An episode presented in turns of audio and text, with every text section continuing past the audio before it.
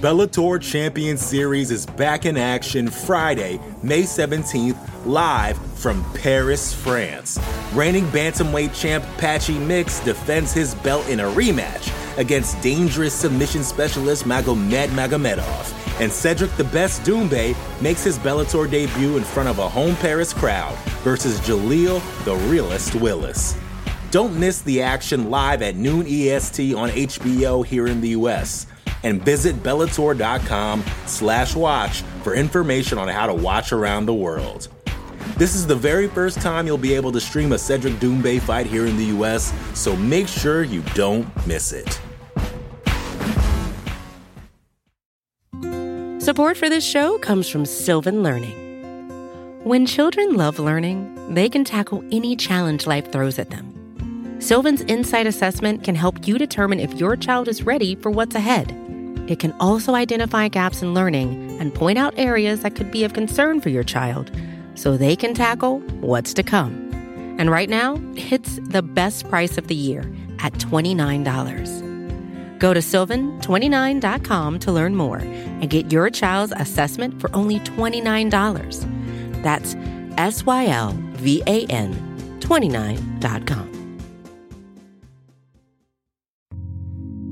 listening to the Vox Media Podcast Network. This is What the Heck with Mike Heck on MMAfighting.com. Now, here is your host, Mike Heck. What the heck? Well, hello there, everybody, and welcome to a brand new edition of What the Heck here on MMAfighting.com. I am Mike Heck. Thank you for joining us once again this week.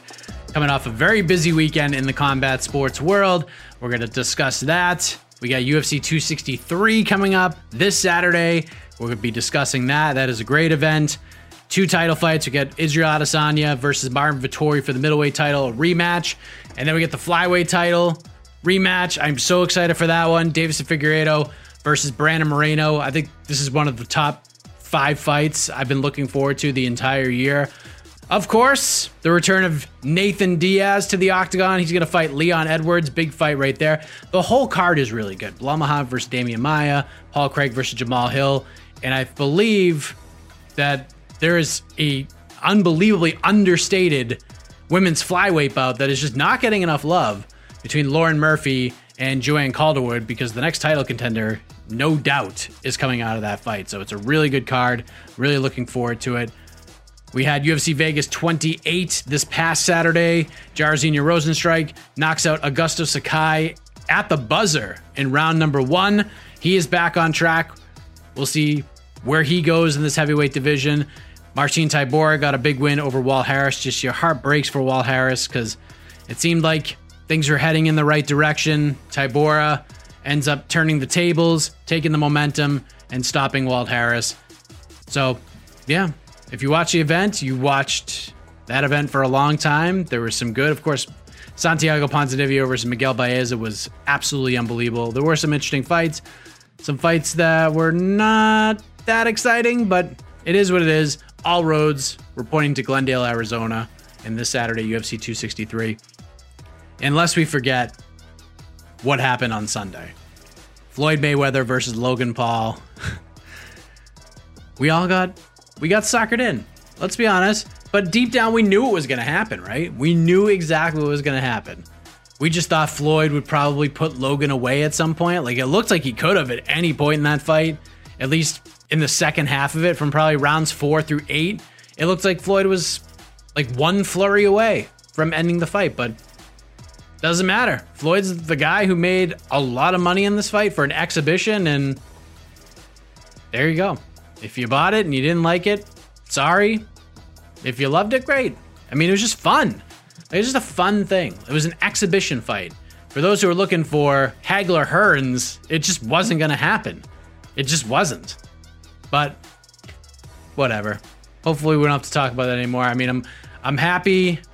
I mean, it's it's it's just been a traffic juggernaut. Like the amount of tension that that fight received is unbelievable, and I'm just I'm kind of surprised. I really am. I'm, I'm really surprised by how much attention that fight got, but we'll see what happens. Happened on Showtime. Chad Johnson former NFL wide receiver, made his boxing debut. He went the distance with Brian Maxwell. It was an interesting night if he got it. And and there you go. We'll move on. But there's a lot going on in the Heck household right now. We got the dog that's been here for a week. He's a little crazy. My kid's being a little loud and obnoxious right now. So we're just gonna rifle through this lineup right now. At least the announcement, the interviews are not gonna be rifled through, but at least we're gonna announce the lineup really quick, and then we'll get to our first conversation coming up on the program. All right, so wrapping us up this week, one of the aforementioned winners from UFC Vegas 28, Sean Woodson, returned to the octagon after about a year away from it. Beat Youssef Zalal, split decision win. Youssef Zalal was not happy about it. It was a close fight. I thought Sean Woodson did just enough to earn that decision. So we'll get his thoughts, what the last year of his career and his life have been like since that loss to Julian Erosa, what he took away from that fight, and so forth and so on. Chase Hooper is going to join us. Very excited to catch back up with Chase Hooper. He is fighting this Saturday at UFC 263, taking on Steven Ocho Peterson, his first fight since the win over Peter Barrett in December. And he's a lot has happened in his life since we last conversed. The last time we spoke was probably like two days after the win over Peter Barrett, but a lot has changed. He's acquired some new fun hobbies. He's engaged and he spent some time training with some killers. We'll get more information on that ahead of his fight this Saturday coming up on the show. Ray Flores will join us. He's back. If he's back, you know that something crazy happened in the boxing world. He was part of the broadcast team for the international audience for Mayweather versus Paul. He was in the building in Miami. We will get his thoughts on how that fight all played out, the reactions to it all, and his busy schedule. The man's got a lot going on. But first, let us kick things off with a man who will be headlining next Saturday's UFC event, UFC Vegas 29, taking on Dan Ige. That is a fantastic fight at 145 pounds, looking to get back on track and joining us for the first time here on What the Heck, alongside his longtime coach, Eddie Cha. Let us welcome in the Korean Zombie. All right, we are less than two weeks away from UFC Vegas 29 at the Apex, which will feature a very intriguing main event at 145 pounds between Dan Ige and my guest of this time, the Korean zombie Chan Sung Jung. And he's also being joined by his coach, Eddie Cha, who will join us and translate, which I greatly appreciate. Gentlemen, thank you for doing this. How are you? We're good. How are you? I'm doing great, and uh, I appreciate the time very much. We're a week and a half or so away from this fight as we record. First fight since the matchup with Brian Ortega. So, Chansung, how excited are you to get back on the horse against a really tough opponent in Dan Ige? 어, 아직 타이틀에 도전할 수 있는 기회가 남아 있는 것 같고 그 실력을 그렇게 할 수 있다는 실력을 보여줘야 되는 시합인 것 같아요. he says he's excited to get back in the ring. He still feels like a title contention is possible for him, and uh, you know this this fight is the first step to to that direction. the fight with Ortega didn't go your way, and you know from reading various articles, it seemed like you took the loss pretty hard, and you kind of had to take a deep look in the mirror after the fact. Is, is that accurate? And if so, can you elaborate on that further?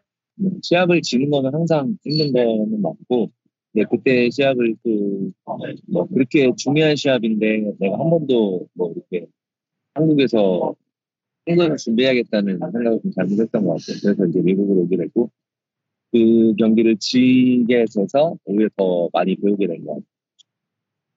Uh, he says losing is, always hard, whether it was the Ortega or anything like that. So that part is true. Uh, he might have underestimated or made a slight mistake of actually running camp in Korea. He, so that's why he's back in the States, which we're 2 and 0 when we were in camp out here. And uh, just looking to turn things around, you know. I mean, he, it's not his first loss. Hopefully it's his last, but uh, it's just a part of fighting, and, and uh, he's ready to show his skill set this fight. Eddie, qu- question for you. What do you think could have been done differently in that fight against Brian Ortega? Was there like something that you saw that you were just like, man, if we just did this, I know it's like hindsight and the fight is over and it's behind you guys, but is there something that you saw that you're like, man, if we were just able to like implement this a little bit better, maybe things would have gone our way? Um, yeah, I mean, we could have started a little bit faster. It was our intention to kind of feel out round one and really pick it up in round two. which he did. And then, uh, you know, he just got caught a little bit with that elbow. But, uh, you know, I know Zombie wanted to wrestle that camp and do all sorts of stuff. We kind of prevented him from doing that. Felt like that might have been a, a slight mistake as well. And he has a great ground game. He's got a great uh, wrestling game and everything like that. So, um, you know, lesson learned. Uh, you know, in hindsight, it's it's easy to say we should have done this, we should have done that, but uh, I feel like it takes away from from Brian's win. I thought he fought great. He he did what he had to do, and so you know we'll just kind of leave it at that. fair enough. Uh, I uh, appreciate the candor there. Ch- and Chan Sung, what, when did you sort of like turn the corner and say, you know what, enough thinking about the Brian Ortega fight. Let's get a new fight on the books. Let's get back in there and, and do this thing.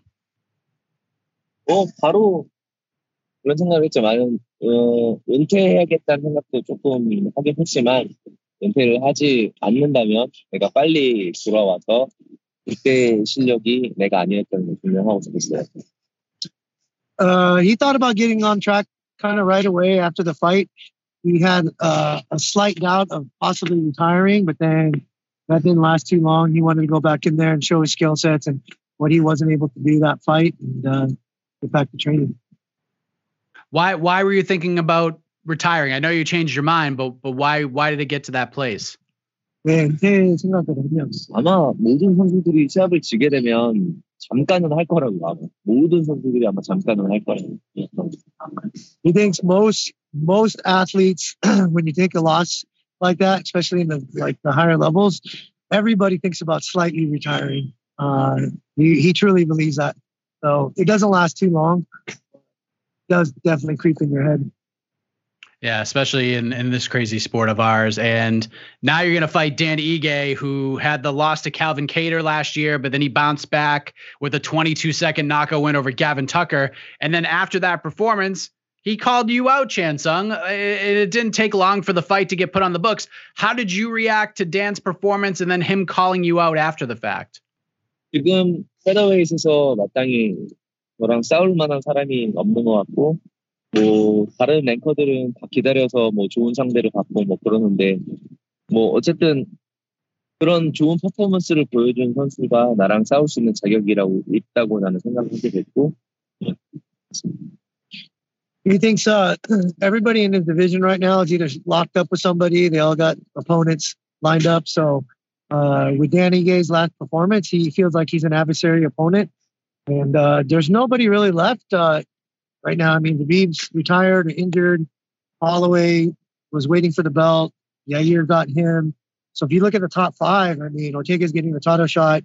And so all that was literally left. Uh, Kattar wasn't ready to perform. He's still concussion uh, protocol.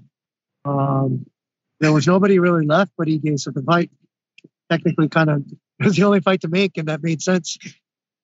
Did the UFC like approach him about a different fight, maybe with Kattar or anything, like before finding out that it was going to take a little bit of extra time for him to to get his mind right after the the Holloway fight?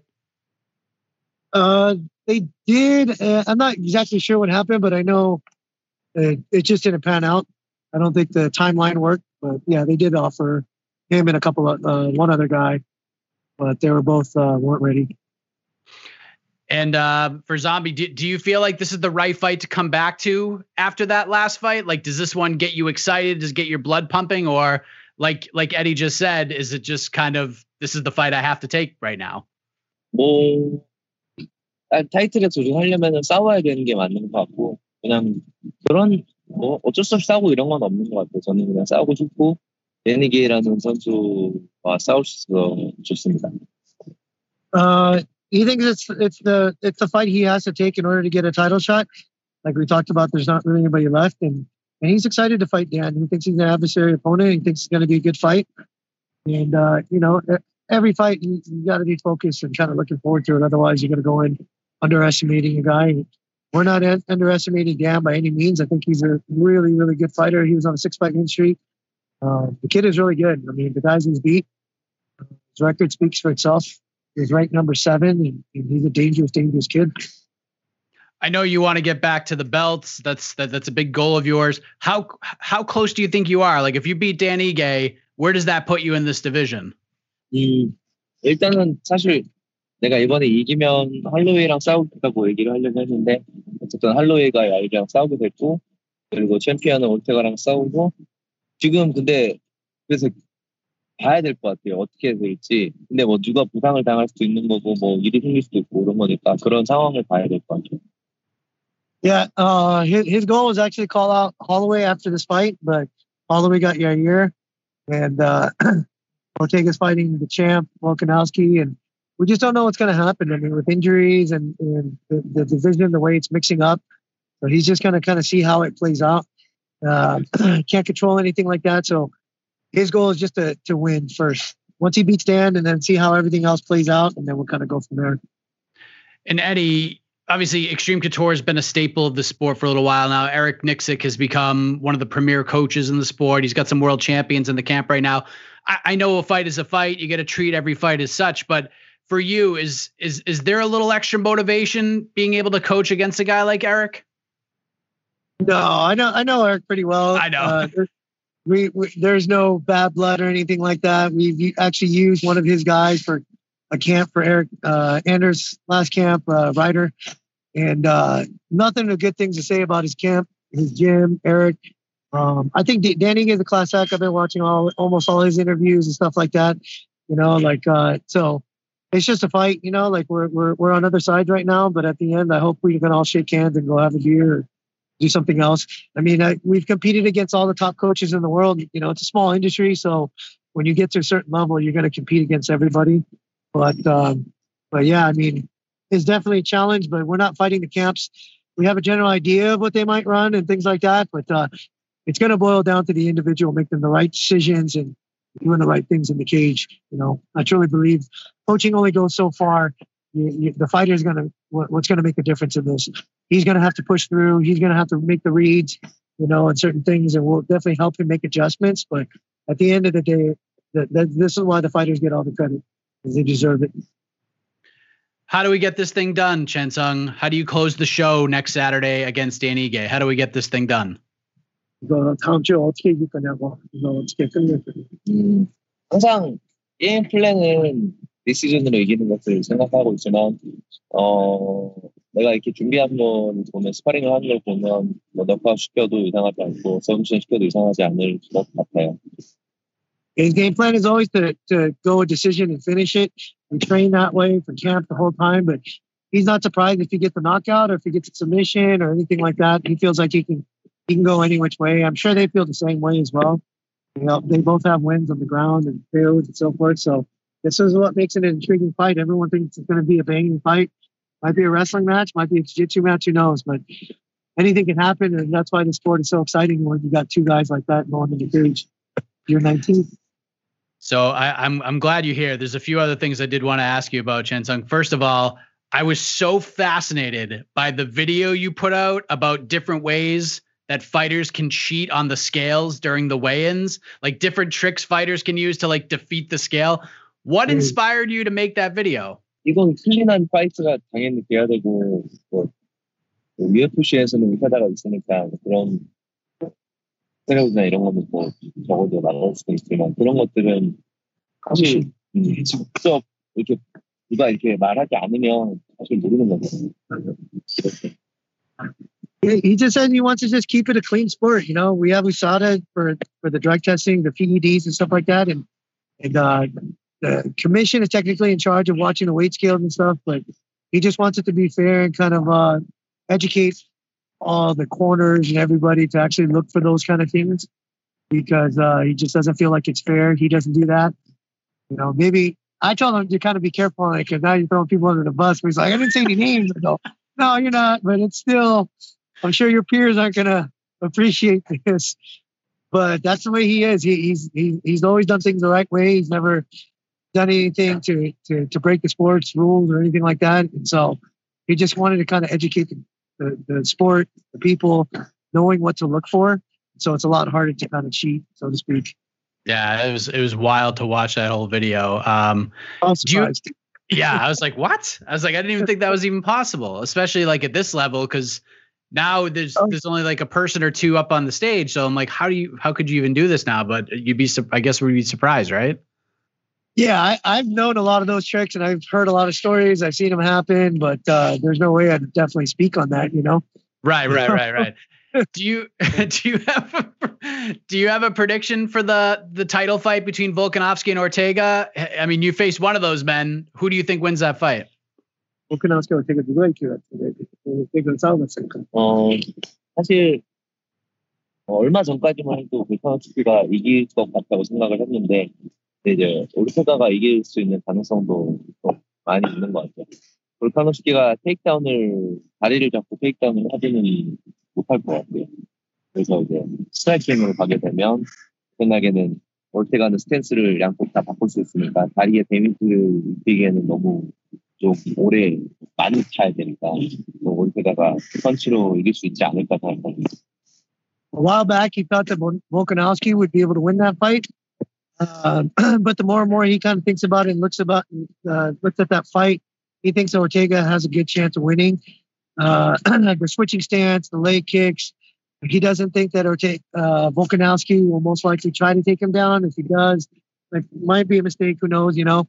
But if he keeps it standing, uh, the switching stance, the leg kicks, and the, and the punching pop that Ortega has, he definitely has a chance in that fight. And then last thing from me, um, after getting a win for BKFC, Leonard Garcia officially announced his retirement from combat sports. And obviously, you've had some incredible moments in the cage with Leonard Garcia. The first fight was one of the greatest fights of all time.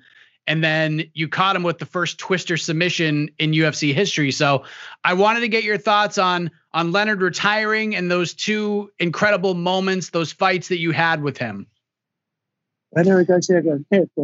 그래가지고 네가 두 번 싸워서 기가 막힌 제압을 해가지고 내가 은퇴하는 걸 어떻게 생각했냐고 얘기했기 레는 가르시아랑은 뭐 얘기를 시합 때 말고는 한 적도 없고 뭐 만나서 친구도 아니지만은 사실 말은 안 통하지만 서로 이런 대화도 같은 그런 감정이 저한테 있어요. 그래서 그가 은퇴한다고 했을 때 조금 어, 뭐 슬프다고 해야 되나 그런 것도 조금 있었고 이제는 서로 같이 나이를 들어가니까 그럴 수 없는 부분인 것 같아요. Said uh, he yeah he's had two amazing fights with him. He hasn't had a relationship where he was able to talk to him or they it's not like they called each other or anything in between those fights or anything like that. But he does feel a sense of closeness to him, the the the, the ring time and the fights that they did share.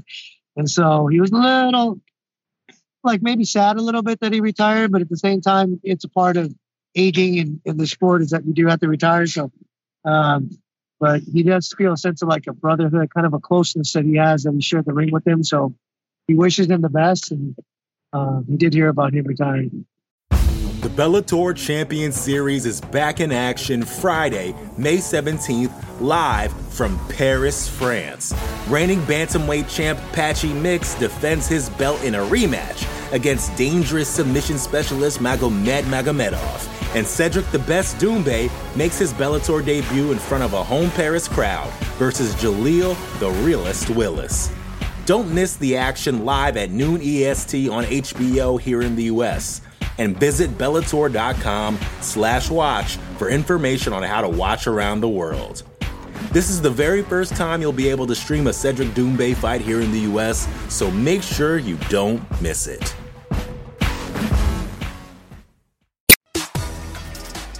Great having the Korean Zombie on the show and Eddie Cha as well. Just two brilliant minds in the sport, and it's just great to have him. It's great to be able to pick Eddie Cha's brains about stuff and Korean Zombie's just a guy that I've wanted to have on for a while, especially since if you haven't seen that video, there are English captions in it. It's on the Korean Zombies YouTube page. It's him kind of rifling through and going through. We wrote about it on MMAfighting.com as well. Like different ways you can cheat on the scale. And it's like pretty fascinating. I'm just like, wow, people actually do that. And he shows he actually shows you how to do it. It's pretty wild stuff. So go check that out. And I'm excited for that fight between TKZ and Dan Ige next Saturday in Las Vegas. As we move ahead to our next guest, fresh back from Miami, Florida. He was in the building for Floyd Mayweather versus Logan Paul on Sunday on Showtime. What else can we say? Let's hear from the man who's in the building, part of the broadcasting for the international audience. Let us say hello once again to Ray Flores. All right, let us welcome back Ray Flores to the program. As you know, on Sunday night, Showtime pay per view, Floyd Mayweather fought Logan Paul in an exhibition bout. It's been met with some mixed emotions to say the least, but Ray was in Miami looking like $10 trillion in that suit as part of the international broadcast team. So I wanted to bring him back to describe the ambiance and talk about all things Mayweather Paul in Miami. Ray, how are you, man? I'm great, man. I'm still buzzing after last night. I mean, it was a lot of, you know, good energy and, you know, solid turnout. People seem to have fun. And, you know, we saw Floyd Mayweather in the ring for likely the final time. So it was certainly a momentous occasion down in Miami. So you're back home. The week is over. The fight is over. What did you think of the fight week overall, especially for an exhibition bout like this? Because I know Tyson Jones was was an exhibition bout, but this one seemed to be on a on a much different level. Well, I mean, look, you got Floyd Mayweather, and Floyd is one of those polarizing figures that has crossed over into general entertainment and pop culture. And then you had Logan Paul, who's made his name on social media and endeavored into the boxing world and him and his brother Jake have been successful drawing attention and drawing money and headlining, and they've gotten a reception. I mean, people, you either love them or you hate them, but you're going to pay attention to them. So, I mean, in my estimation, kudos off to everyone involved in the promotion for when the fight was announced. People were like, really, this fight's happening? And it gained steam and steam. And it was, you know, trending, I think, number one on social media last night. People were paying attention all over the world. And you know what? You know, hopefully people had fun and were entertained and enjoyed the exhibition. I was intrigued by a lot of different things that happened last night that I'm sure we'll dive into. Yeah, I, and I think I think fun is like the right word here because I think a, a lot of people were aware, but then kind of forgot that this was not a professional fight.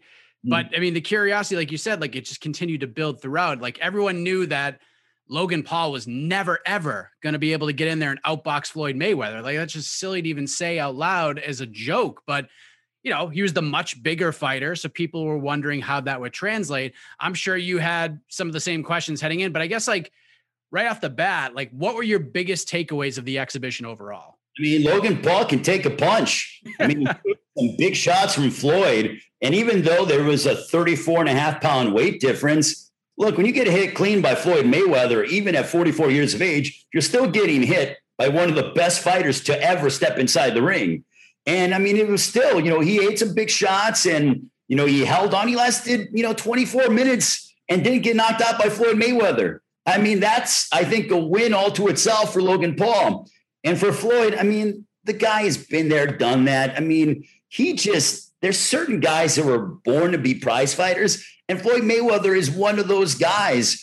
I mean, 25 years in the sport, he turned pro in, you know, 1996 and even now still drawing fans and drawing attention you know into his mid 40s i mean that's ridiculous what he was able to do. Even with an exhibition like an exhibition that he did he was on the couch for two years didn't even train every day. He goes i trained a couple days a week for this thing you know what i mean? Goes out there has no issue whatsoever with logan paul and, you know, I know he didn't finish him, whatever, but still, I mean, they, they put on, you know, an entertaining, you know, event and, and people had fun. And again, as you pointed out, Mike, it was an exhibition. This wasn't counting. I think we would have seen Floyd step on the gas a little bit more if it's pro if this was a pro fight. But floyd's like it's an exhibition. It doesn't count. You know let me go out and, and have some fun. And you know i don't think he let up per se but he didn't press the issue the way that he would have had it gone to his professional record.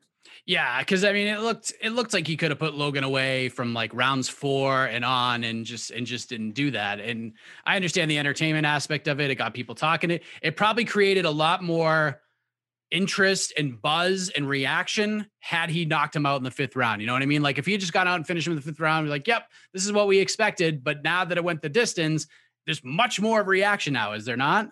Well, of course. And the thing is, Mike, and I mentioned this on the commentary on the international broadcast, is as the fight was going on, like after round four and round five, it was almost like you were watching Logan Paul sort of, you know, beat the clock, right? Like trying to, you know, just survive because There was a period in the fourth round where he went back to the corner between four and five, and he had his hand on the corners, and he was just breathing heavy. I mean, look, you're in there, you know, with 12 minutes with Floyd Mayweather. That's not easy to do, and he had to last another 12 minutes, and he did it. I mean, man, that's like pretty impressive in, in my estimation, even a 44 year old Floyd Mayweather. So it was like watching to see if Floyd was going to be able to really turn up the heat and turn up the intensity. So there were storylines as the fight evolved, which I think were compelling for fight fans and people that were just intrigued by this spectacle.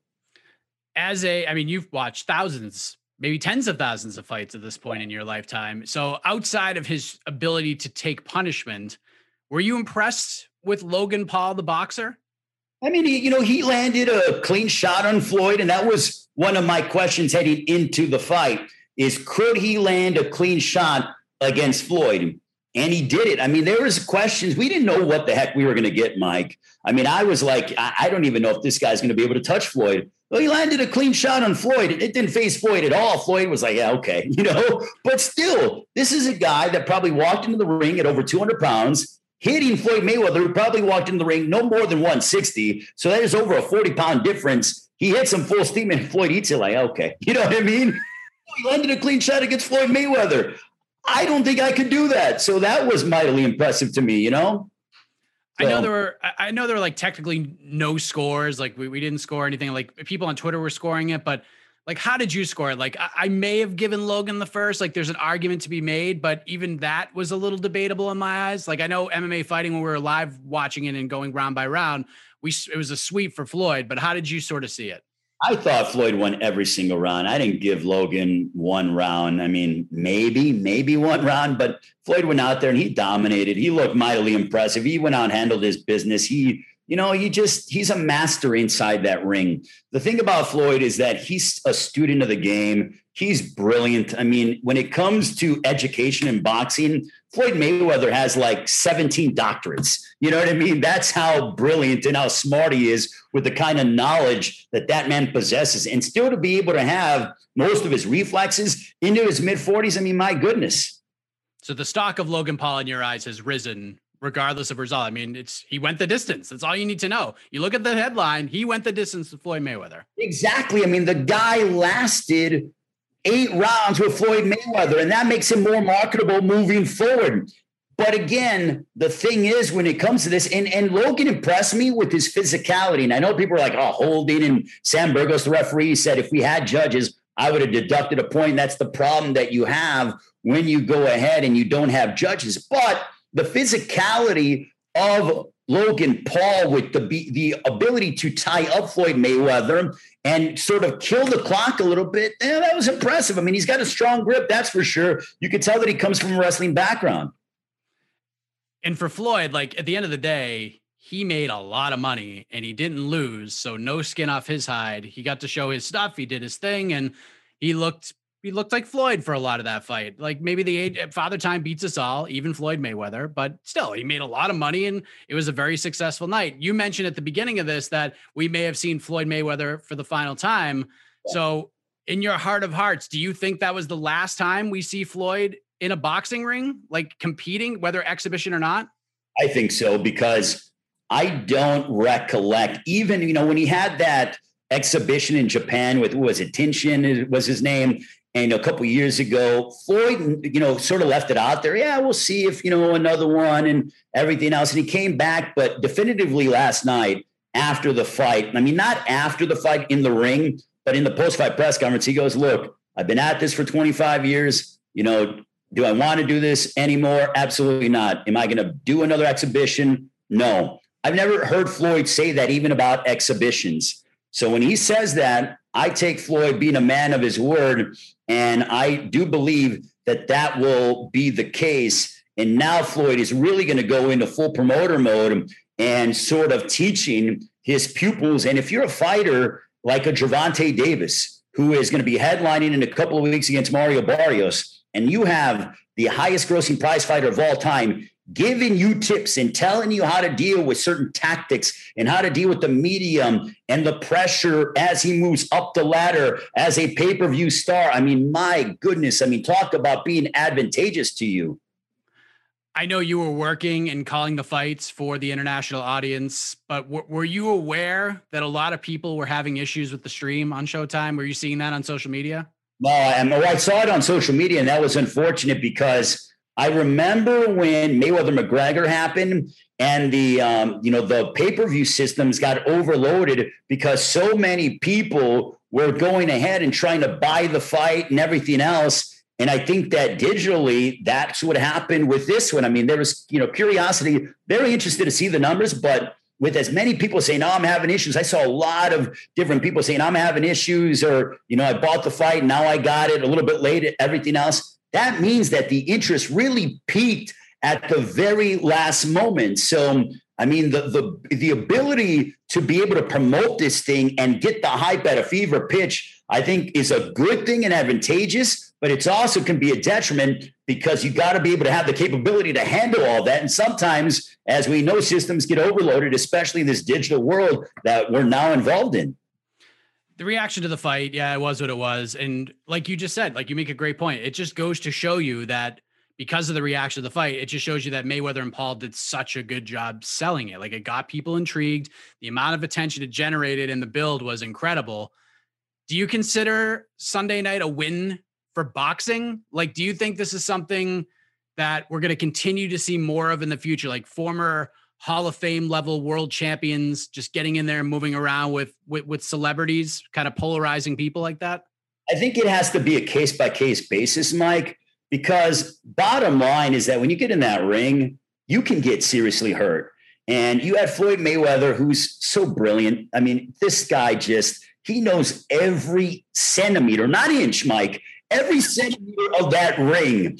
And he's so, you know, his ability to move and understand angles and everything else, you know, he kind of he knows how to keep himself out of danger and he knows how to not inflict as much damage as possible. My whole thing coming into the fight, Mike, was especially with Jake Paul taking the hand of Floyd Mayweather. I'm like, if Floyd's really mad and comes out there and barrels right into Logan Paul, like he could break his eye socket, he could break his jaw, he could break a cheekbone, you know, massive lacerations, you know, broken ribs, things like that can happen. And I don't think Floyd really had that violent attitude heading into the fight. It was more so being a sportsman. When you get guys in there on a case by case basis, what if one of them goes in there with a violent mentality and then something dangerous happens or a serious injury happens. I don't want to see that. So I think it has to be a case by case basis. And was it a win for boxing? Was it a loss for boxing? No, I don't think it was not. It, it was a slight win because it drew eyeballs more to the sport. Was it a loss? No, I don't think so. I think it sort of evened out. And now, I mean, we have a very busy summer in the sport of boxing and in combat sports. I mean, some really good fights coming up. And, and, I'm pumped for all of them. And this happened to kick off the summer. And I think it gets people excited for what's to come in this summer of 2021 with fans being back in the house for combat sports. It's lively, it's energetic, and we're going to get some damn good fights across the board with every different entity. Do you think we'll ever see anything like this in MMA? Well, MMA is a different beast. I mean, maybe, but man, it's going to take a special kind of celebrity or YouTuber to get in there because MMA is wrestling, it's jujitsu. I mean, you could snap your arm like that. You know what I mean? Like, I mean, you can get knocked out like that in boxing, but you only have to really worry about, you know, keeping your hands up and not getting knocked out. Whereas MMA, you can get taken down. You could break your arm. If you get taken down the wrong way, you could break your arm. I mean, there are a lot of different ways that you could get injured. I think you could get injured more in MMA than what you can in boxing because of you know your limbs and your legs and everything else. I mean, what happened to Chris Weidman? I mean, can you imagine? Oh my God! I mean, just a horrendous injury. And I'm glad that he's walking and he he looks to be you know getting better. I mean, what a I mean, my heart, my thoughts and prayers go out to Weidman on a speedy recovery. But you know, you don't play fighting. I mean, that's you just don't do that. And and I just hope guys, if they want to do it, and the thing is about last night with Chad Johnson, also, Mike Guys took it seriously. Everybody on that card took it seriously, trained hard, looked in great shape, made weight. So if celebrities are going to do it, you better take it seriously because this is nothing, nothing to mess around with. The attention, the media is one thing, but once that bell rings, you better bring your best because it is life or death inside that ring. I hate to say it that way, Mike, but that's the way it is. Yeah, I mean, you, you didn't say anything incorrect there. You mentioned Chad Johnson. He made his first foray into the boxing realm, and he certainly learned some lessons. He got dropped, but he made it through. What did yeah. you think of uh, the former NFLer going in there and lacing up the mitts? You know what? The fact that he was training with the Charlos.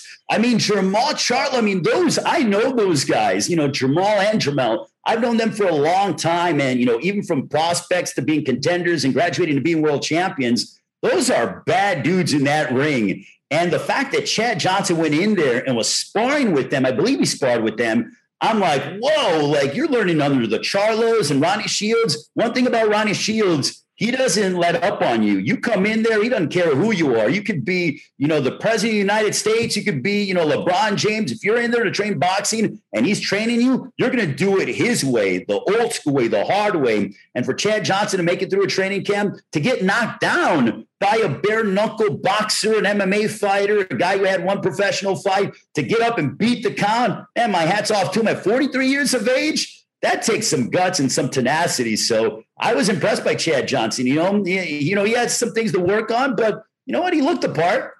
And like you said, he took it seriously. And that's the most important thing. Like Nate Robinson, God bless him, he got in there and fought Jake Paul and he was throwing bombs and trying to end it early, but you could tell there I don't think he took it as seriously as as Chad Johnson did. Is that is that fair? I would say that because the thing is is that you really have to dedicate you know, eight to 10 weeks, even before that, before you even get into a hardcore training camp, you got to be in shape going into camp because you don't go into camp trying to get into shape. You need to go into camp already in shape. And Chad Johnson did it. And I didn't, I heard nothing but positive reviews from the Charlos. And listen, the Charlos are guys that are not going to just throw out compliments just to do that. That's not their personality. That's not their DNA. Same thing with Ronnie Shields. So for them to say, and for Errol Spence to say, hey, Chad Johnson went out there and, you know, he fought hard. I mean, he gained the respect of world champion fighters. And that's not easy to do in this sport.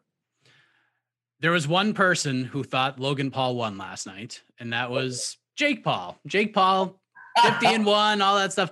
Jake Paul is, is a character. Yeah. He, he, has a fight booked. He's going to fight Tyron Woodley on August 28th. And this, my man, has me very, very intrigued. This seems like the right piece of business. Seems like the appropriate step up for Jake. Yeah. I like it. I like a lot about this. How did you react to this booking becoming official? Well, I was in Atlanta when Jake Paul knocked out Ben Askren, and Tyron Woodley was watching, and he was very militant like supporting Ben and being around that atmosphere, watching what was going on with Jake. And these two guys don't like each other. Jake is very brash and, and boisterous, and he's a polarizing figure, much like his brother. I would even say that Jake is more of a lightning rod than that of Logan, because with Jake Paul, I mean, he just has this, you know, he comes off very brash and cocky, but he's been able to back it up in his professional fight. So I understand why.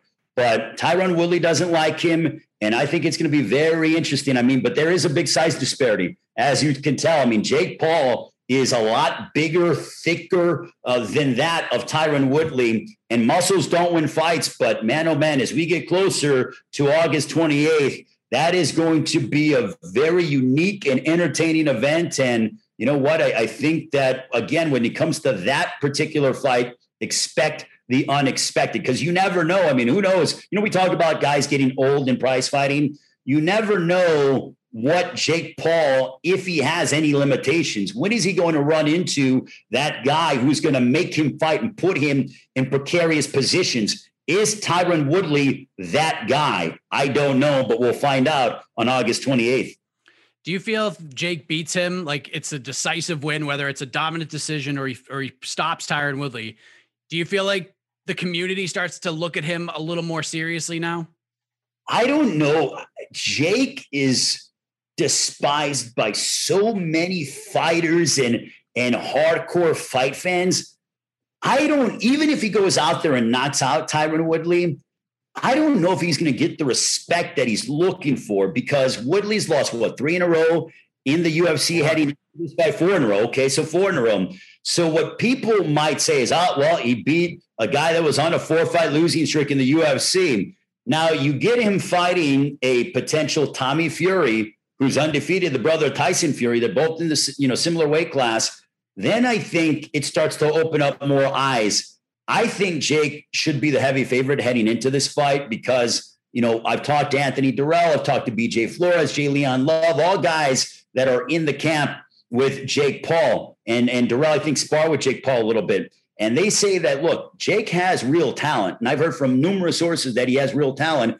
And what I've seen thus far, he has demonstrated that. It's one thing to have the ability in the gym, Mike, but it's another thing, even under the bright lights, to go out there and back up everything that you said, even against guys who are quote unquote limited. That's not easy. It's not like Jake Paul went out there and dragged Ben Askren for eight rounds and won a convincing decision. No, he's knocking guys out, sending them into next week, bouncing their head off the canvas like a basketball. So he's backing up what he said in his first three fights. Again, wait and see with Tyron Woodley because Woodley's going to come out like a mad possessed on August 28th it's amazing how much attention those guys bring to the to, to the combat sports world. It really is unbelievable. I know we're, you know, we don't like to talk about clicks and stuff like that, but the numbers that Logan Paul versus Floyd Mayweather brought in were just like mind-boggling. I looked at this morning, I was like, I I cannot believe this. This is unbelievable. Well, I mean, so, let, let it be a lesson to younger fighters, though, Mike, to really put an emphasis on being a self-promoter. Like it's one thing to have your promoter promote for you, but you are your best promoter and you're your best advocate to generate interest. No matter what it is that you do you don't have to be as outlandish as the paul brothers but show personality. People want nowadays mike authenticity in, everyday life. They don't want the best version of you. They want authentic real people that they can follow and gravitate towards and say i can relate to that person and I think younger fighters need to understand that. And I think that it's gonna be it's just gonna be better for the sport to have more personality being shown, not being not striving away from what you're doing as a person, but just be out there more. Make yourself a little more accessible on social media so people can get to know you more. I would uh that's well said. So, what is next for one of the busiest people in combat sports? That would be you, Ray. What I mean, your next few weeks must be out of control right now. What's what, what's your date book looking like these days? Well, I mean, I'm off this weekend. I'm going to enjoy. Uh, we call it here in Chicago summertime Chi. So I'm going to enjoy, you know, summertime Chi here in Chicago. I'm going to have a lot of fun. Can't wait to see a lot of friends and family I haven't seen. And then uh, next week I go down to Miami once again for a Triller Fight Club. I'm really excited about this fight. Teofimo Lopez and George Kambosos. I think, and honestly, I know that Teofimo's a heavy favorite, but this fight's going to be a war. It'll be on pay per view. I'm going to be calling, you know, the preliminary portion. of being involved in the pay per view. So really pumped about that, and think it's going to be an excellent card down in Miami at the home of the Miami Marlins. And then um, June 26th, I'll be in Atlanta, you know, calling the international broadcast for Gervonta Davis and Mario Barrios. The next night, I go from Atlanta to Minneapolis we have, you know, David Morrell, uh, PBC on Fox. I'll be calling the international that one. July 3rd, calling the international Chris Colbert and uh, Yuriorkis Gamboa, I believe, is, you know, that'll be out in Los Angeles. July 10th, MLW. And then away we go. July 24th, Wilder Fury. I'll be involved in that promotion with Premier Boxing Champions, Fox, Top Rank, ESPN. Really excited about Vegas, August 21, Errol Spence, Manny Pacquiao. So summer, man, and I can't wait. I'm going to be on the road a lot, but away we go. And it has been, it's so great and refreshing to see fight fans in attendance, having fun, enjoying the fights, feeling that energy, the electricity. I'm fired up, my man. I hear you. I mean, you are you are a busy guy, and uh, life is good, right? Life is good. Absolutely. Busy, but it's good. I'm in, I'm in my hometown. I'm back in my hometown. I'm living the heart of the city, having fun, traveling all over the country, calling kick ass fights, doing interviews with you here on a heck of a show. So, yeah, life is good, my man. Bellator Champion Series is back in action Friday, May 17th, live from Paris, France. Reigning bantamweight champ Patchy Mix defends his belt in a rematch against dangerous submission specialist Magomed Magomedov. And Cedric the Best Doumbé makes his Bellator debut in front of a home Paris crowd versus Jaleel the Realist Willis. Don't miss the action live at noon EST on HBO here in the US. And visit Bellator.com slash watch for information on how to watch around the world. This is the very first time you'll be able to stream a Cedric Doumbé fight here in the US, so make sure you don't miss it. Always tremendous insight from Ray Flores. The guy's watched 10,000 fights at this point, probably more than that if we're being honest. And the guy is absolutely everywhere when it comes to the world of professional boxing. Now he's in the world of professional wrestling. He's part of the Triller broadcast team. The, the man is all over the place. I'm very happy to see the success that he has had over the last few years in the boxing world. Big thank you once again to Ray Flores for joining us on the show. Let's move ahead to our next guest. Back inside the Octagon this Saturday in Glendale, Arizona. Huge event, UFC 263. Let us welcome back the 21 year old Chase Hooper. All right, back by popular demand is Chase Hooper, who will be competing on the massive UFC 263 card this Saturday in Glendale, Arizona, taking on Steven Ocho Peterson. Chase, good to see you, my man. We finally made this happen. How are you? Good. Just uh, you know, trying to get the weight down as much as I can before heading out, and uh, yeah, just uh, excited to be on such a stacked card. Absolutely. And by the way, the craziness and the scheduling snafus are a thousand percent on me. So I appreciate your flexibility, especially on fight week. Uh, you talk about getting the weight down. Are you like on track towards like a typical cut for fight week? Yeah, more or less. Uh, I'm trying to work more with the PI and kind of see how it goes. I feel like I've been making my cuts harder than they need to be. Um, so, you know, I really just have been taking all the advice that I can from the Performance Institute and the dietitians and stuff with UFC. And uh, yeah, it's been uh, it's been pretty good. I'm I'm feeling better energy wise than I usually do. Um, so yeah, we'll see how that kind of carries me through the week. So you're back, as we mentioned, you're on this massive card and you get to fight in front of fans again. And it's been since months, six months, excuse me, since we've last seen you. How excited are you to just get back in that octagon again and make that walk in front of a bunch of people? Uh, I don't know. For me, it's never really been like a huge thing with the crowds. Um, you know, regardless of if there are people there or there aren't, when you're kind of you're in the mix, like when you're fighting, it's just so intimate that it's like just you and the other guy, and you can kind of hear a little bit on the outside, but it's not. I don't know. The crowd energy for me hasn't been too much of an issue. Some people are a little like, I don't know, like a little shocked or like a little scared with the crowd, but I just, I don't know. I, uh, I always just think about it like it's the 15 minutes that I gotta, you know, put in the work, and then after that, I get to go back to normal life. Um, so kind of regardless of how that has had to happen in the past or, you know, how it's going to be happening this time, it's still just the you know, the same rules, uh, you know, the same out of me. And, uh, yeah, just trying to see if I can make the improvements and show that I, you know, belong to be here. I've seen you have been a busy man since the win over Peter Barrett. We'll discuss the training part of it in a minute, but I noticed you took up a new activity in the snow. You're you're a snowboarder now. How did you uh, enjoy your first season on the slopes? Uh, it was a good time. I I honestly really have never had any activities besides like playing video games and stuff outside of training. Um, that always makes it hard for interviews where people are like, "Oh, what do you do outside of fighting?" And I'm like, "I I don't do that much." I just sit around and uh, you know binge eat pretty much. But uh, yeah, it's fun to have something to do that's not fighting related at all, but it's still you know active and it still you know burns calories, all that, and it's you know it's a completely different type of um, you know I'm not very well coordinated, so it's kind of a different. Uh, it's just a different sport altogether, and I'm having a good time with it. So is it like this year, this this past season, that your was that your first time ever snowboarding? Yeah, I've been probably less than ten times in the in the time that I've done it. But uh yeah. I always make sure to not post too much about it before I come home. Um, you know, in case I do get hurt, I'll be like, oh, I got hurt training, guys. I I wasn't, you know, trying to do some sick jumps or anything. do you do any sick jumps?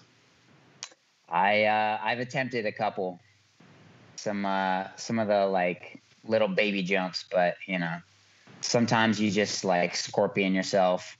Um, but yeah, it's a good time. So why snowboarding over skiing? Just the cooler thing? Yeah, I uh, I always thought it'd be cooler to tell people I got hurt snowboarding than skiing. Um, but it's also uh, you know I've heard it's easier to pick up, and then also um, the knee injuries are not as severe. Um, I've had multiple training partners have you know huge knee injuries from skiing, but not from snowboarding. So smart man. I also saw that you took another big step in your life. You're you're getting married. How about that? Congratulations on the engagement. How does it feel uh, getting ready to be Mr. Chase Hooper?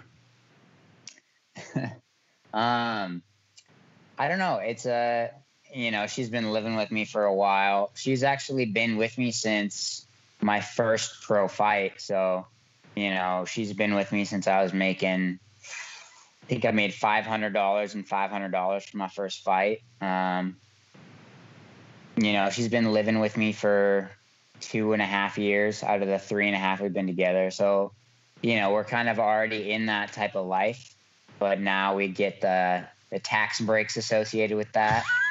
um, I get more of a benefit from that than she does. Uh, but uh, yeah, it's gonna be a good time.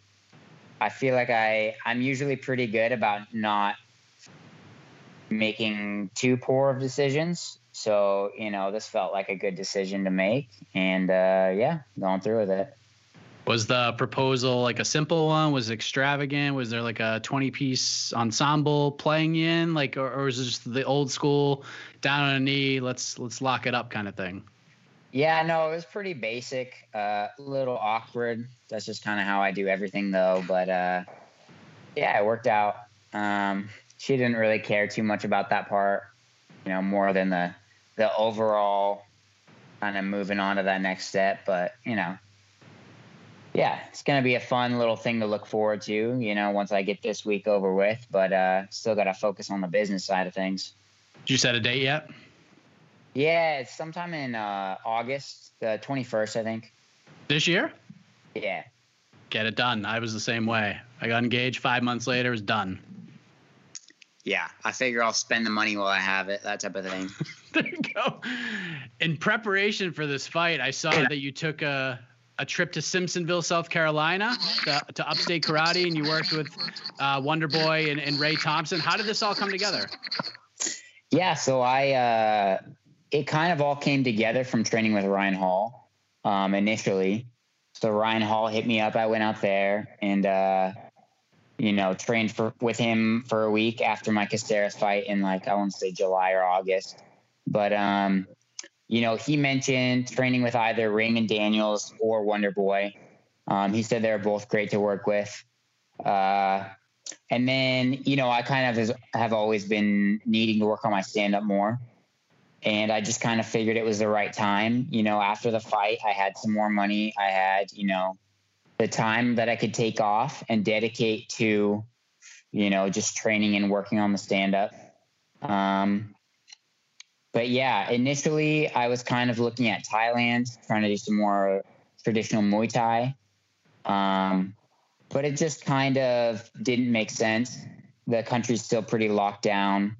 And, you know, price wise, it was so much cheaper to go, you know, like the flight to Thailand minus you know what I'd have to spend on staying somewhere, training somewhere, all that was you know just as expensive as my whole trip to South Carolina. So yeah, I uh, went trained with Wonder Boy. Um, you know, super cool. Uh, his dad runs quite a bit of the striking stuff. Um, but yeah, they have a great program down there, and they're super like detail oriented. They have a good way of explaining things and it's always nice to you know kind of go to a different spot where you don't know anybody nobody knows you really and just kind of be you know, one of the guys kind of back at the bottom of the totem pole a little bit and kind of just be in the mix, grinding with the other guys. And uh, yeah, it was a great time. So Ryan Hall and Stephen Thompson, that's uh, it's a pretty lethal combination right there. Yeah, hopefully I'm able to, you know, make use of the. I spent three weeks down in January, and then I spent another week, you know, probably six weeks out from this fight. Um, so hopefully I'll be able to, you know, not embarrass them and show that I'm, you know, making the improvements that I need to and that I want to. Um, and just kind of being more of a well-rounded fighter than I have been in the past. Well, it's I mean it's hard pressed to find better guys to get you ready for a fight as you get ready to face a 27 fight veteran and Steven Peterson comes from a great team at Fortis MMA. We haven't seen him for a while. It's been a little under two years since the spinning back fist highlight reel knockout. When you saw Ocho's name on the other side of the contract, how did you react to that one? How do you like this one stylistically? Um, I think it's a good fight because kind of the issue that I have had with the past couple of fights is fighting someone that is content with just kind of winning the rounds versus trying to finish. Um, you know, all respect to my last couple opponents, but both Caceres and Barrett are, you know, perfectly fine with, you know, kind of point fighting and just winning the rounds and kind of grinding it out. Um, but I, I function really well in the more chaotic fights and I think that's kind of the the beautiful thing about this one is that he, you know, he says it all the time is that he's kind of trying to chase the bonuses. He's trying to, you know, like everybody else, trying to make that extra bit of money. But he's, you know, a little more of a, a grinder and he's more of a guy that will bring the fight. And I feel like that's, you know, these are the type of fights that I need because they're, you know, uh, they let me scramble a little more rather than just kind of ending up with the like pitter patter type of I don't know. You kind of get a lull in those type of fights, and then you just get into a momentum, and it's harder to break than when these these guys come out here and they try to finish you, and you have to, you know, match that pace, and it's uh, you know, it, it makes it a better time, and it makes it better to watch. Just makes it better for everybody, really. So do you feel like this will be more like the Teymur fight and less like the Caceres and Barrett fights in terms of like the action and the pacing of the fight? Yeah, I think it really will be because you know the Teymur fight. He's trying to finish me the whole time. I was trying to finish him the whole time, and that's that's the type of fight that I perform the best in. I have in the past. A lot of my finishes are against guys that you know want to fight um, versus guys that are fine with the decisions. Um, but yeah, I uh, I'm really looking forward to this one. Uh, just kind of see how well the new stuff is that I've been trying to implement will kind of mix into the old stuff, and you know, with the pressure of you know an opponent like this, um, it's going to be a good time. He does have some submission wins on his resume. He's even got a, an omoplata finish in his career. Uh, what, what do you think of Steven's grappling, his jiu-jitsu game heading into this fight? Yeah, he's a. I feel like he's a pr- pretty well-rounded fighter. Um, I wouldn't say that he's quite an expert in any area, but he's just really well-rounded. Um, you know, obviously he's a veteran guy. He's been in the mix for a while. He's had a ton of UFC fights. Um, but that's kind of the thing is that you know, I, I want a guy who thinks that he can hang with me on the ground. That that's perfect. Um, you know, if he wants to grapple with me, I'll be just fine with that. And at the end of the day, really, like if I'm grappling somebody and they're, you know, out grappling me, I'm I'm in for a rough night. Um, but I I don't see him necessarily as a more traditional jujitsu guy.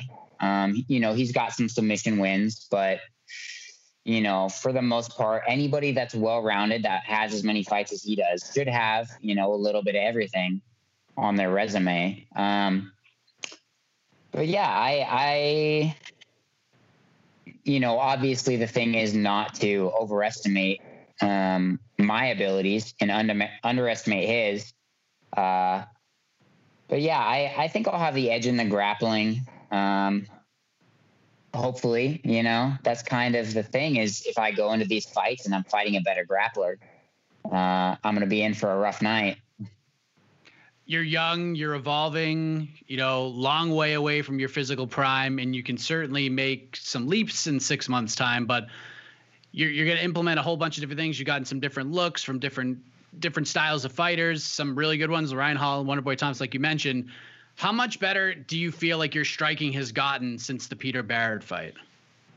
I feel like uh, the last fight, there was a lot of little fundamental things that were kind of wrong with my striking, which is what I initially went down to South Carolina, like telling them. I was like, hey, you tell me, like, throw these punches and I will do it. But I feel like there's something missing that's kind of, you know, putting me out of position or, you know, not letting me realize the potential of my strikes. You know, I'm not taking the most out of it. I'm not, you know, using my body fully. And I feel like, uh, you know, for the first two two weeks or so, probably that I was down in South Carolina, we just worked basics and just kind of, you know, fixed a lot of these little bad habits that I had that, you know, made huge changes to, you know, the, my ability to hit quick, um, you know, defend quickly, be in position a little better. And I feel like that will hopefully help out quite a bit. Um, but that's kind of the thing right now is I still have so much time that it's trying to make the most of the time between the fights and really just you know, also while I don't have like a, a secondary job that I have to worry about, you know, I have a, a lady here, but she's just fine, uh, you know, taking care of the house and the animals and all that on her own. So it's it's okay for me to be able to kind of drop everything for a couple weeks and go train at these places. And it's really just trying to make the most of the time between the fights to, you know, make the improvements that I need and uh, just kind of keep getting a little better every fight because I still have so much time, like you were saying. Um, and like I've kind of always said, is like my prime is still, you know, my late twenties, and I'm, I'm just, you know, I'm not even 22 yet, so it's kind of, uh, you know, obviously I still have to take these fights. I still got to make the money. I still got to pay my bills, all that.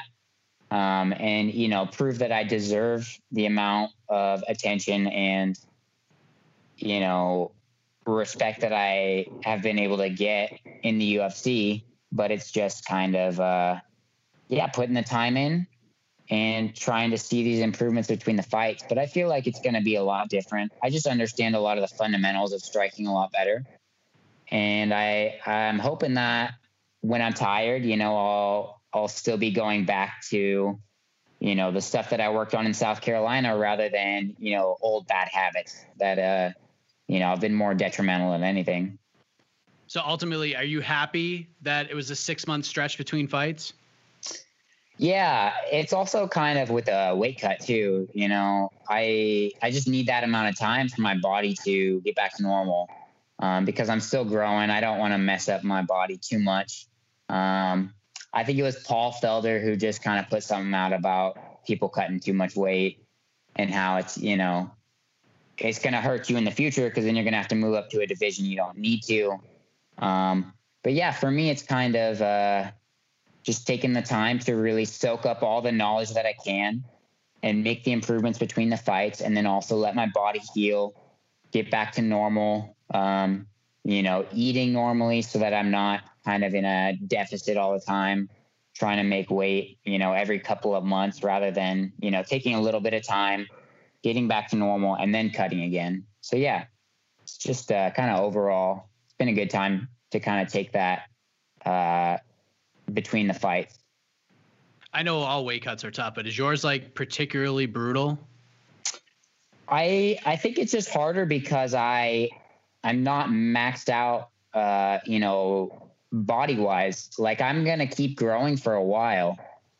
And essentially, the past couple fights, it's been like a couple pounds added on between, um, you know, each cut. So it's kind of uh, trying to treat every fight as my potential last one at 45, just to kind of not lock myself in because, yeah, I'm still growing and, you know, my weight has been obviously going up quite a bit.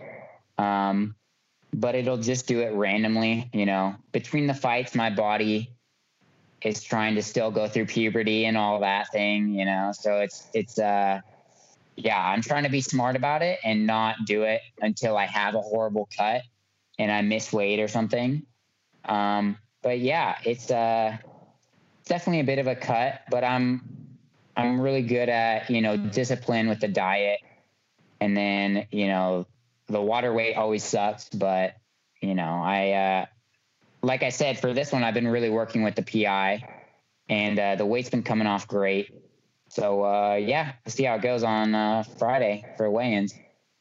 I know we spoke after the win over Barrett, and you know it was it was a crazy fight. You overcame some adversity, you got the submission, but we also discussed you know how it sort of went over with the broadcast team, more specifically DC and Rogan, who will certainly be there this time around. And I'm sure you're not overly concerned about that part because you're getting into a fight in a cage with another human being, but is there like a small part of you that's looking to prove something to those guys this time around that hey like listen i'm taking this seriously. I went out and i'm training with wonder boy and ray thompson. Like I, i'm finding great strikers to work with. Do you play is there a part of you that wants to like surprise those guys a little bit on saturday? I think it's more you know the commentators i i understand they're just trying to do their job they're just trying to fill stuff you know fill time and throw stuff out there um for me, it's more important to impress the matchmakers, you know, the people that actually determine, um, you know, my future, uh, you know, if I have a job, that type of thing. Uh, but it, it's always nice to be able to rewatch the fight and not have to be like, oh, that sucks to hear. But, you know, at, at the end of the day, it's more important that I'm able to get my two checks um, and you know kind of have the win have the momentum and still have that you know kind of positive outlook for the next couple months after.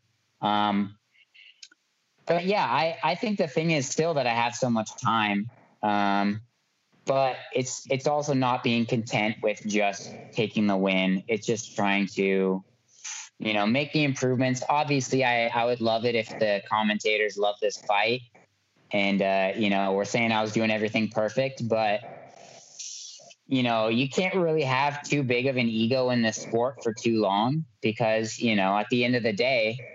50% of all the people that are fighting, you know, aside from the no contest and draws, obviously, are, are going to lose. You know, 50% of the people that step in there lose. Um, so it's kind of just trying to be humble about it and not not take too much into it but, you know, so many fighters say that they want to improve whatever aspects. But I feel like I'm actually, you know, taking the steps to go out there and try and do it rather than just kind of saying it and then, you know, fighting the same way every time. I'm really, you know, buckling down and trying to fix this stuff that I need to work on and, you know, become a more well-rounded fighter and, you know, have have a career here and, you know, not have to have a real job for a while and be able to, you know, support my family and all that. So how do we impress the matchmakers, the guys they they keep you employed and and and get you up the ranks? How how does this all play out on Saturday? Do you have a do we have an official Chase Hooper prediction here? Uh I'm predicting uh, definitely an exciting fight. Um, you know, I, I know he's kind of a grinder he obviously is always trying to finish, but he can, you know, he has the cardio to still go the 15 minutes. And the thing is, I do too. I've been really, honestly, I've really strapped down and done a ton of cardio stuff for this camp, more than usual. Just kind of so I'm going to be able to hopefully, you know, keep a high pace for that 15 minutes regardless. Um, you know, with both guys looking to finish, it's going to be really hard for it to go that full 15 minutes, I think. Um, but yeah, I'm uh, I'm hoping for a finish regardless. And then, you know, after that, I'm going to go back and uh, have some dinner and hopefully my jaw won't be too sore. There you go. Did you did you watch the Mayweather Logan Paul fight last night? I did not. I don't know what I was doing last night. I think I was building some Legos. better better call. Better call. No doubt about that. I wasn't sure. I know uh, Ben Askren, your your your guy, your your PIC, so to speak, a couple months ago, didn't have a great night against Jake Paul. I don't think he really cares all that much because he made a lot of money and now he can build disc golf courses anywhere he wants at this point. But uh, he took the loss extremely well, to nobody's surprise. He's very good at that. What did you think of that fight? Did you watch it? Did did, did it surprise you at all? Yeah, I watched. Uh, I watched the Ben Askren fight. Um, it's one of those things where like it's hard to watch like a teammate or you know somebody that you know and somebody that you like and have met uh, you know it's hard to watch that happen but you know he did get paid and he you know takes it really well that type of stuff is always worse to watch for the people on the outside you know having been someone that's you know been at these high levels and got beat up on tv it's not it's not that bad i was fine after you know just like he was I'm sure. And the money obviously helps, but it, it's definitely hard to watch. Uh, you know, somebody that you like genuinely as a person, uh, to watch him get, you know, dropped like that on TV. Um, but yeah, I, I don't know. He's, he never really has been a striker. So I don't think for him that he really put too much on the fight, regardless of the result. And, uh, yeah, he he made plenty of money off of it. So yes, he did, and that's that's great for him. Last thing, UFC 263, ridiculous card, a lot of interesting matchups. Two title fights are obviously very interesting. The, the flyweight title fight, I'm really circled in on. I'm so excited for that. Obviously, Nate Diaz coming back and fighting Leon. That's interesting. That's gotten a lot of buzz. Which fight outside of your own are you personally looking forward to the most on this card to watch afterwards? Ooh, there's a ton of fights. I want to see uh, a great one. Obviously, the whole card's stacked, but I want to see Belal and Demian Maia. That's gonna be a crazy fight. It's gonna be kind of a, you know, changing of the guard type of fight. I think. Um, and I want to see Belal, you know, get the win after, you know, getting that uh, horrible injury from uh, Leon Edwards. And then I also want to see Nate Diaz get back in there, see if he still has what it takes. Um, you know, it's it's gonna be one of the things where it's gonna be cool to just be in these guys' presence. You know, the guys like Adesanya and the guys like Figueiredo, these like just super high level guys, and I get to you know like walk past them in the hall, that type of thing. Um, it's just going to be a cool experience overall. I feel like the energy in the arena that night is going to be crazy. Um, I don't know how much I'll get to see after the fight. You know, being that it looks like we're going to be quarantined and they're going to drive us back, probably. I would assume after. I don't know. You know, in the past they they have like a green room where you can go and watch the fights and eat and all that. But I think they're to bring us back. Um, but yeah, it's to be a, a great card, and I'm honestly just happy with how the card's shaped up. And you know, the more people watching it, the more eyes on me. And, you know, that's kind of the thing is that, uh, trying to get that out there, but it's a, it's a fantastic card and I'm really happy with it. Big thank you to Chase Hooper for joining us. Like we said at the top, a lot has gone on in his life. He's engaged, he's training with Ryan Hall and Wonder Boy, and he lived to tell the tale. And his story will continue this Saturday in Glendale, Arizona, UFC 263 and we will be there. Jose Youngs will be on site in his backyard. So, very excited about that. We'll bring you all the coverage, uh, the media day. We'll have the press conference on Thursday. We'll have the weigh in show, of course, on Friday. Preview show, People's Pre Fight show, all sorts of fun stuff. Lots of coverage in regards to UFC 263 right here on MMAfighting.com. Bellator is back this weekend as well. Bellator 260. Douglas Lima defends his welterweight title against Yaroslav Amosov. Aaron Pico on the card. Uh, Paul Daley versus Jason Jackson is on that card. That's an absolute banger. I will be out at Mohegan Sun on tomorrow. We're going to do a different kind of media day, so we're not going to virtually stream the Bellator virtual media day because I'll be there. I'll be getting one on ones with all the fighters, and we'll just upload the individual videos, and then I'll be on site Friday for Bellator 260. So looking forward to that. And how can I forget the big announcement of the day on Monday? MMAfighting.com just got a whole lot better with the addition or re edition of the legend Shaun Al-Shatti. That's right. Multiple time between the links guest. He's here. He's back with the MMA fighting team. I am so fired up about this. He told me about this last week, sent me a DM, and I was I, I don't know who was happier, Shaun or me. I was so pumped to be able to finally work finally work with him, a guy that I have looked up to in this business, a guy that I've respected and I know I can learn a ton from. So very happy to welcome Shaun Al-Shatti back into the fold here at MMAfighting.com. And there's no doubt about it. We'll be I'll be asking him to be on between the links multiple times. So Jed Meshew might have to insert a foot in his mouth. And I know a lot of people want to see that, but that's it. We're going to wrap up the show this week. Thank you very much for watching. Big shout out to you each and every week for joining us, whether you watch on the YouTube page or you listen wherever you find your favorite podcast. Big shout out to the legend E. Casey Leydon on the production side, absolute lifesaver. Jose Youngs, Alex Savis on the graphics and the social media stuff. Really appreciate that. Back next week. Have a heck of a week, everybody. We will leave you with my chat from one of the winners from UFC Vegas 28 this past Saturday, the sniper, Sean Woodson. All right, let us say hello to Sean Woodson, who returned to the octagon for the first time in nearly a year. And he fought a gritty and tough Youssef Zalal and got back in the win column with a hard fought split decision victory. Sean, good to see you, man. How are you? Good to see you. Uh, I'm doing good, man. Doing good. Good to be back on. Absolutely. It had been a minute since we had seen you in action. You had a lot of time to reflect on that walk to the octagon. How fired up were you to just get back to what you love so much, just getting in there and fighting? Man, I was super fired up. You know, I was counting down the days. It was a long 12 week camp.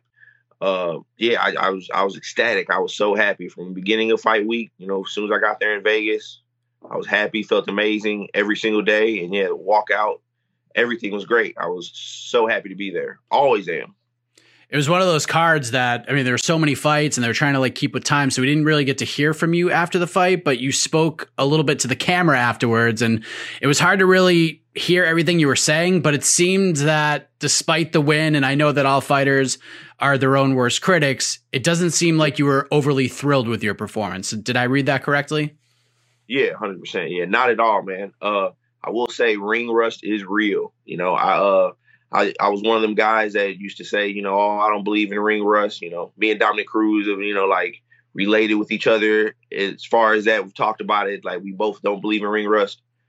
Man, ring rust is real. Uh, I felt it, felt it bad. Uh, warm up was great in the back. Everything felt great all fight week. I felt amazing. Walking out felt great. But yeah, the moment I got in there, I just just felt off. Everything felt off. My timing, my speed, my you know range. It just just everything was off. It was like uh, another dimension. It was it was weird. Something I've never felt before, and I definitely think that year layoff, you know, played into it.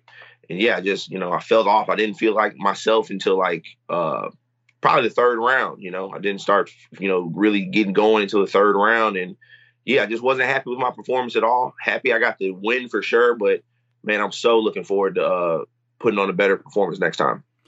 I know it's the first time it happened, but like, what what is that like in there? Like when you when you feel like you're not yourself and you're feeling off, like you're in a fist fight. You're you're in, in there with the guy who's trying to to to to finish you and knock you unconscious right. or put you to sleep. Like, what kind of like inner dialogue are you having with yourself in these moments?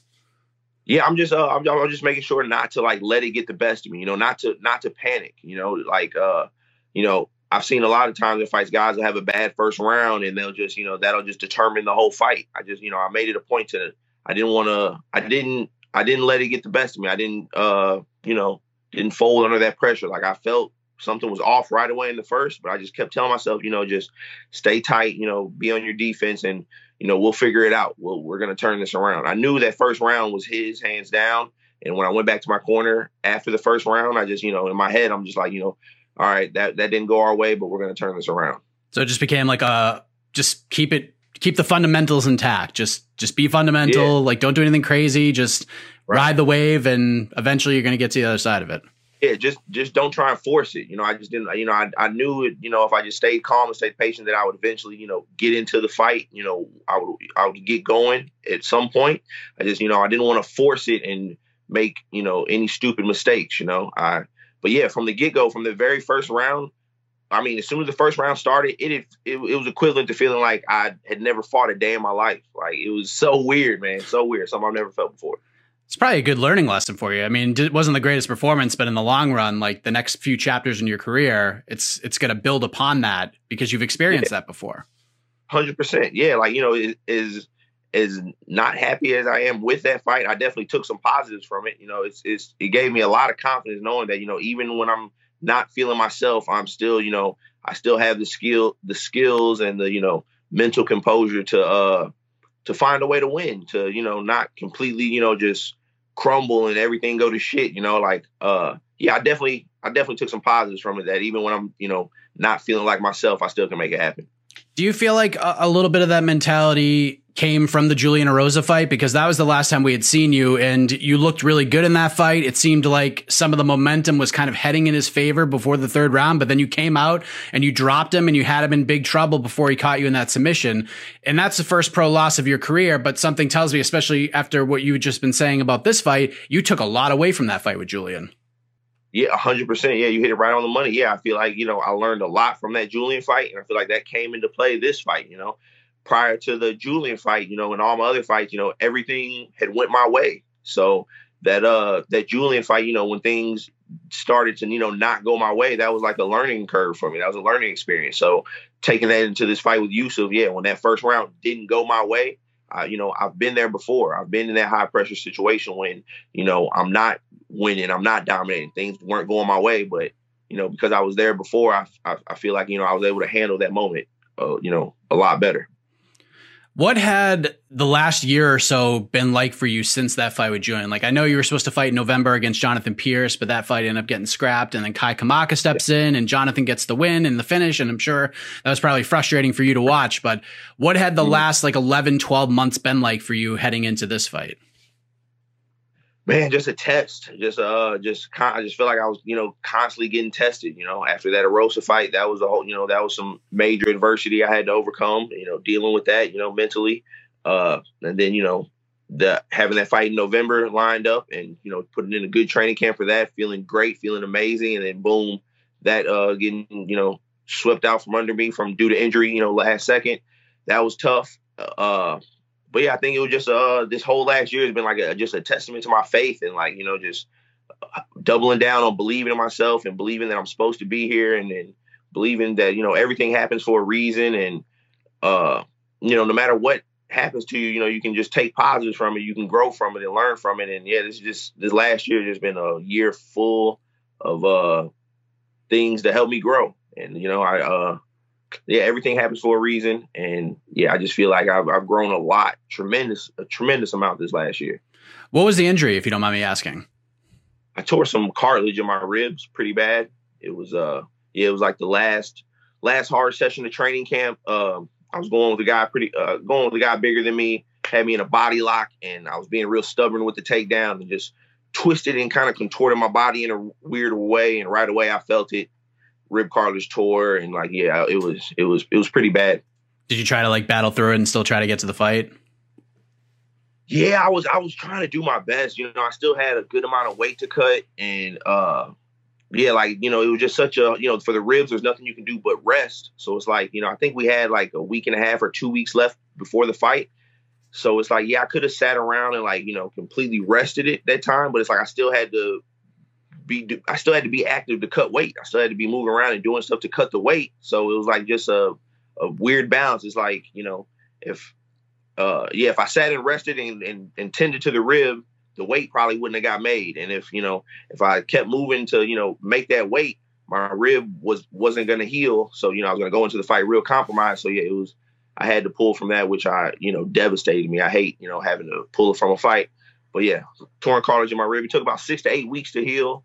And ever since then, you know, me and my strength and conditioning coach, we focused on like you know doing specific stuff to strengthen that area so that don't, that doesn't happen again. There you go. Um, one thing I was curious about, and one thing that was definitely different from the last time we spoke, is not working at Glory MMA anymore. I, I, know you had learned a lot from James Krause and Grant Dawson and the team over there heading into your last fight. In the end, was it just sort of, you know, hey, look, it wasn't really broken before, so no need to fix it kind of a thing? Or was it the matchup with Youssef because he also has a relationship with James when James goes out to Colorado? Oh, uh, yeah, it was a mixture, a mixture of both of those. So initially, yeah, it was kind of like, you know, the camp and the guys I started with, you know, what you said, the, you know, it wasn't broke. So, you know, you know, no, no, no, no reason, you know, try and fix things basically. Uh, so it's like, you know, after the contender series fight, you know, Krause reached out to me and said, you know, you know, come through, would love to work with you, you know, whatnot. And, you know, I'd be a fool not to, you know, take him up on that. You know, I, I've spent, you know, my entire career training here at home with my guys at Wolves and stuff. So, you know, I had never really got to experience that that that big camp, you know, like with Krause and those guys out of glory. So, you know, I was like, hell yeah, you know, I definitely want to go and, you know, try that out and, you know, see what that's like. And it was, it's great. It's amazing, you know, and it's I, you know, I talked to a couple of other, I, have done a couple of other interviews, and you know, I feel like guys are kind of like, you know, painted out as like, you know, I've just completely cut ties with them. That's not the case at all. You know, I definitely plan on going and doing more training with them. Me and Krause still got a good relationship. You know, we still text and talk from time to time, and uh, you know, I got love for all those guys out there. You know, I, I, I the, the facility is great, the training is great. Krause is one of the best minds in the sport. Uh, but you know, I think there's a there's two different there's two different guys in this sport. You know, you got the guys that you know they have to you know you know go, get away from home and you know get away from distractions, and that you know puts them in the better mind state to train and you know be them best selves. And then you got guys that you know they do better and perform better when they're at home. You know, happy fighter is a dangerous fighter, and I feel like those that's you know more my style. You know, just my team at home just it, it just works better for me, and you know that outside of the training too, you know, like uh, you know, it's not just me comparing gyms like, oh, I feel like Wolves Den is a better fit for me than Glory. You know, they're both great fits for me, but when you look at the total package, just it works better for me at home because you know here I got my uh, you know, I got my recovery team, I got my strength and conditioning coach, my nutritionist here.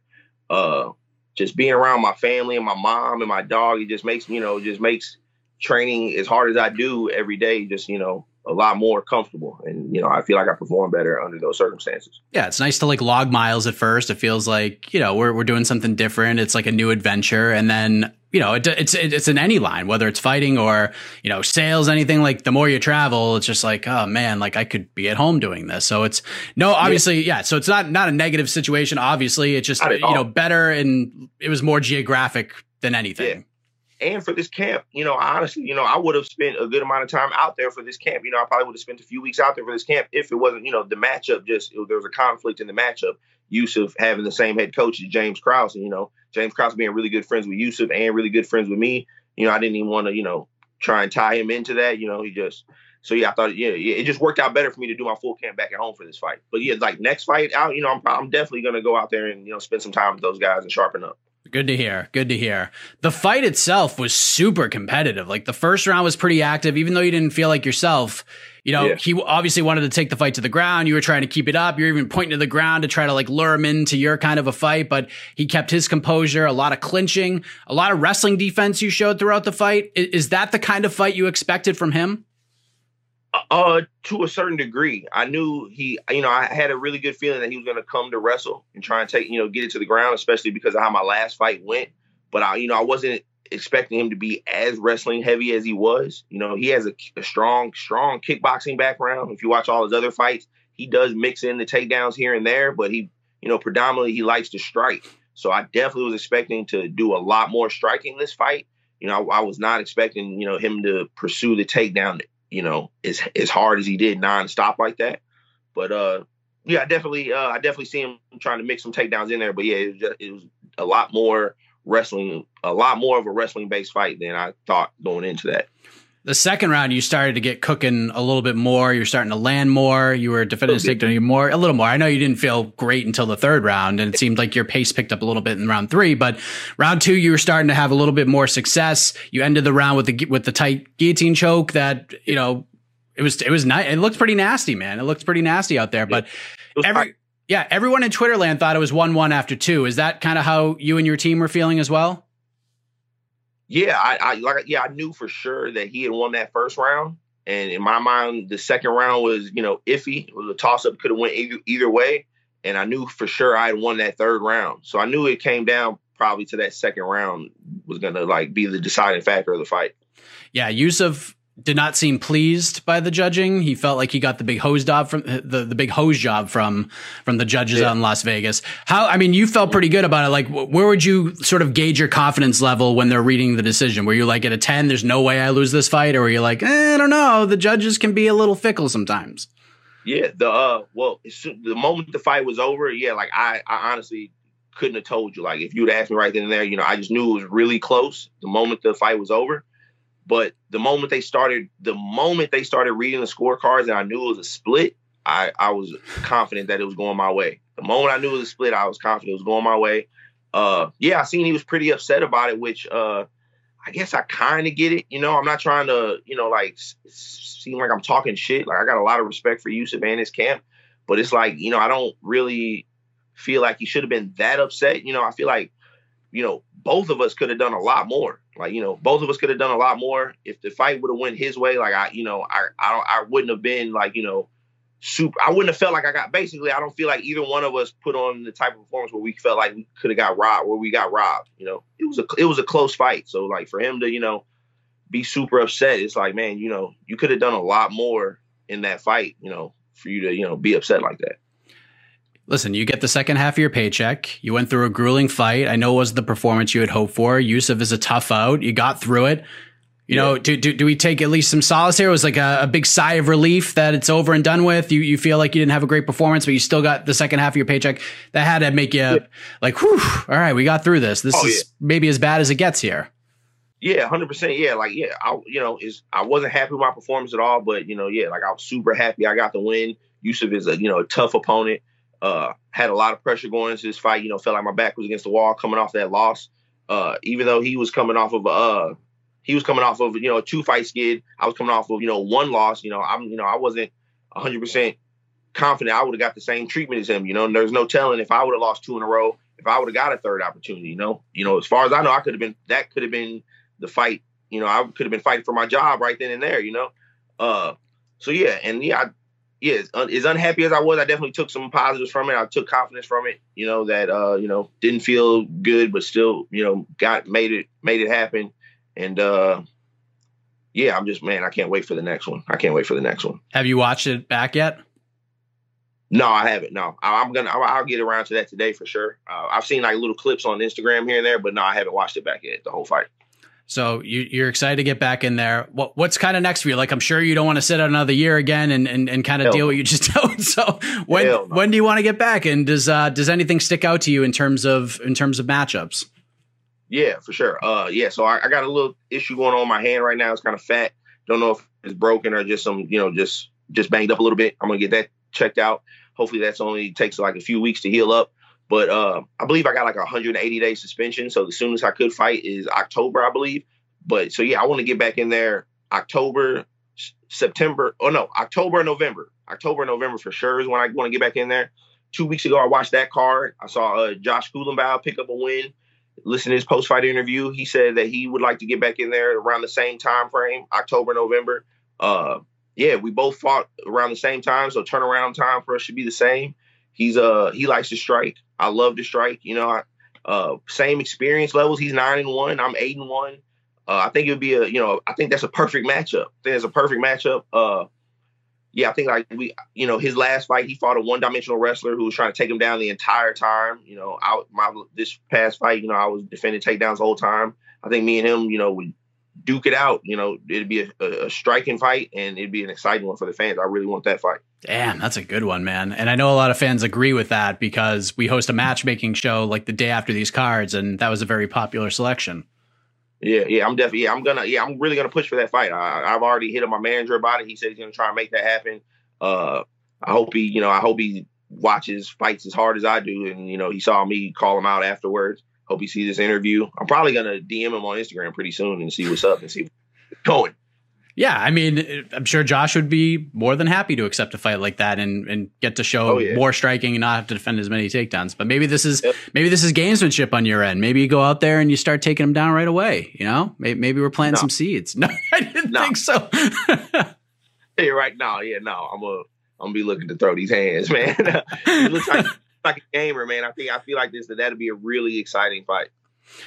Last thing, and since everybody's talking about it, did you get a chance to watch the Floyd Mayweather Logan Paul craziness, or did you do yourself a solid and stay the hell away from that thing?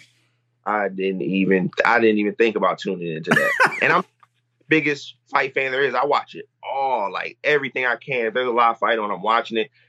But yeah, that was just I that was just that's just a joke, man. Like I knew Floyd was gonna play with him the whole time. That uh yeah, that's just silly. I mean, Floyd is Floyd is super smart for what he's doing. Like I can't, can't knock knock him. I mean, like dude's a hustler, he's a genius when it comes to you know getting his money and all that stuff. But that's just that ain't something I was going to pay for or tune in to watch. Are you gonna watch Tyron fight Jake Paul on August 28th? Yeah, yeah, yeah, yeah, yeah. I will tune in to that because uh, I think that's going to be competitive. I, I do too. Be, like I know a lot of people are looking at it like, oh, you know, Tyron is going to smoke him. Like that's a no brainer that Tyron's going to win. I don't see it like that. Like I, I, yeah, I think it's going to be competitive. I'm, I'm interested to see how that fight plays out. I was more interested in the Askren fight for like the circus of it all but is like from a fighting perspective, I'm way more interested in this one. Yeah, that Askren fight, that was, you know, I feel like, you know, that was too predictable. I knew how that was going to go. I knew exactly. Like, I, I, anybody I talked to, I told them Jake Paul is going to knock him out in the first round, like quickly. They were smart with that. Like, they literally picked the MMA fighter with the worst hands in MMA history. they were doing, man.